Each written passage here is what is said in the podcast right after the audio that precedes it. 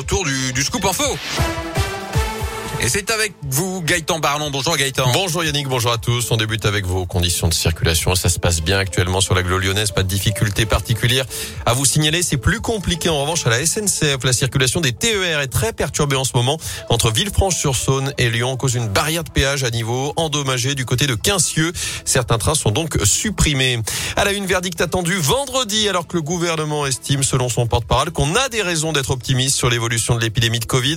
Le Conseil constitutionnel rendra son avis sur le passe vaccinal dans trois jours. Il a été saisi par plusieurs dizaines de députés et de sénateurs de l'opposition, certains complètement opposés à ce passe, d'autres voulant s'assurer qu'il y ait bien des garde-fous pour accompagner ce texte. En tout cas, ça veut dire que les dispositions de cette loi n'entreront pas en vigueur avant la fin de la semaine. Mauvaise nouvelle donc pour l'OL. Il n'y aura que 5000 spectateurs pour le derby face à Saint-Etienne vendredi soir à l'OL Stadium. Un passe qui sera également une contrainte de plus pour les restaurateurs. C'est en tout cas la réaction de l'UMI, l'Union des métiers et des industries de l'hôtellerie dans la région avant l'entrée en vigueur de ce passe vaccinal. Obligatoire donc à partir de 16 ans dans les lieux de loisirs, de culture et dans les bars et les restos. Les gérants pourront vérifier également l'identité des clients si besoin.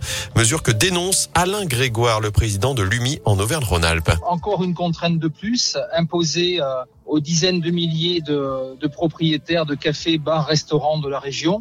Nous ne pouvons pas nous transformer en, force de l'ordre, que ce soit euh, police, gendarmerie. Chacun doit faire son métier. Alors la loi est passée, ça va être une mesure que nous mettrons en place dans nos établissements, euh, mais de manière euh, contrainte. C'est une mesure de plus et une contrainte de plus imposée à, à des chefs d'entreprise qui ont déjà tant subi depuis mars 2020. Et l'UMI demande au gouvernement des indemnités pour les établissements qui verraient leur chiffre d'affaires chuter de plus de 30%.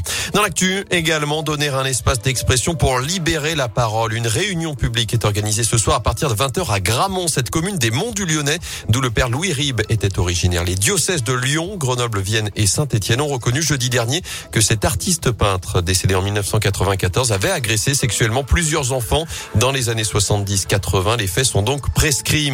Enfin, le retour de l'opération la voie est libre à Lyon, annonce ce matin de Valentin Lugenstrass, l'adjoint chargé de la mobilité. Pour cette année, trois week-ends sont concernés. De nombreuses rues seront donc piétonnes les 21 et 22 mai, les 24 et 25 septembre, ainsi que les 17 et 18 décembre.